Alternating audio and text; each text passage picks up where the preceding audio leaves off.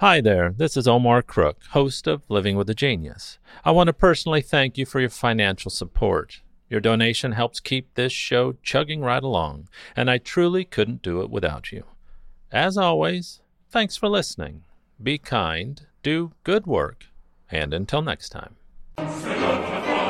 Here's Living with a Genius for October 12th, 2020. Luciano Pavarotti was born on this day in 1935, just outside of Modena, Italy.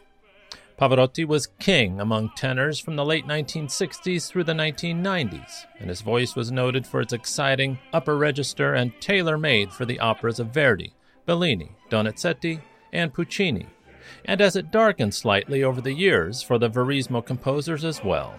His vocal longevity, which kept him singing youthfully well into his 60s and still beautifully after that, was a credit to his commanding technique and artistry, and was extraordinary considering his nearly 40 years of performing. Pavarotti's father was a baker, and his mother worked in a cigar factory. As a boy, he sang alto in the cathedral choir, and when his voice changed, he joined the Modena City Choir. He had brief careers as a schoolteacher and an insurance agent, during that time, his major extracurricular activity was not music, but soccer, and his play made him a local star. However, increased involvement in the choir, which took prizes in international competitions, led him to pursue vocal studies, and he eventually settled on singing as his aspiration. Pavarotti studied voice with Arrigo Polo in Modena, then with Campo Campogalliani in Mantua, his operatic debut was as Rodolfo in La Boheme in Reggio Emilia on the 19th of April of 1961. And very quickly, his increasing success led to a debut in Amsterdam on the 18th of January of 1963 as Edgardo in Lucia di Lammermoor. After singing the same role with Joan Sutherland in Miami in 1965, he was engaged to travel with her in the Sutherland Williamson International Grand Opera Company, touring Australia.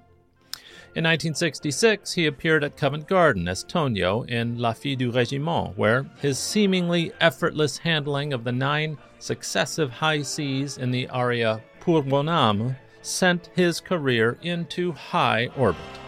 He repeated the feat at the Metropolitan Opera in 1972, and for more than two decades after that, was a fixture on the operatic scene, appearing in nearly every major European and American opera house. Pavarotti appeared in the first Live from the Met broadcast on the PBS network and was the most consistent draw on that series for years.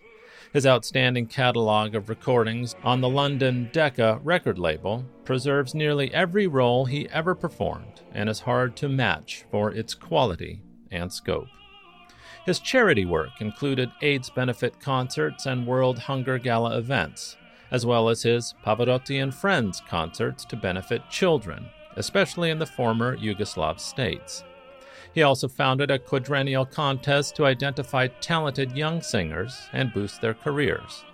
And as one of the three tenors, he brought operatic singing to a wider, popular audience than previously might ever have been thought possible.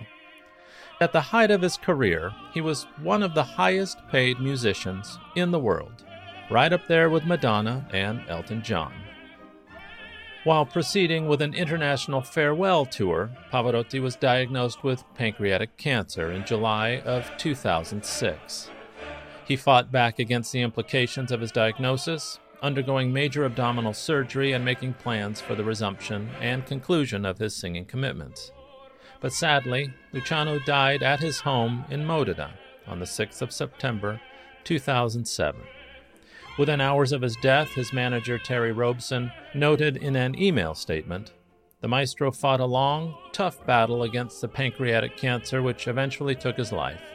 In fitting with the approach that characterized his life and work, he remained positive until finally succumbing to the last stages of his illness. Just about everybody on the planet knows the name Luciano Pavarotti, but if for some reason you don't, you absolutely need to have a listen.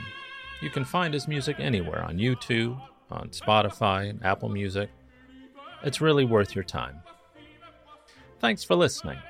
Be kind, do good work, and until next time.